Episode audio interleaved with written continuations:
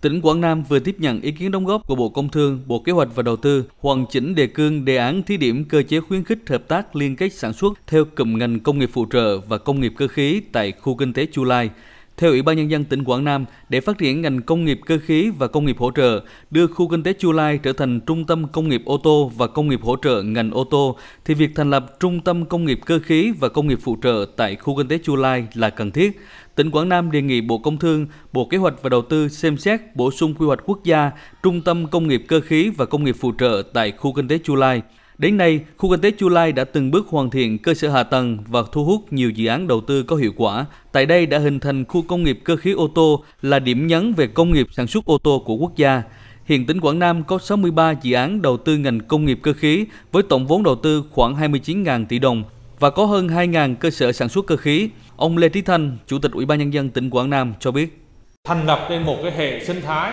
phát triển ngành công nghiệp cơ khí công nghiệp phụ trợ ngành cơ khí của Việt Nam. Tôi hy vọng đó là dẫn dắt con chim đầu đàn được thực hiện bắt đầu ở tại Chu Lai, Quảng Nam. Không chỉ dừng lại ở đây mà tôi tin chắc rằng nó sẽ lan tỏa ra cộng đồng của doanh nghiệp trên cả nước.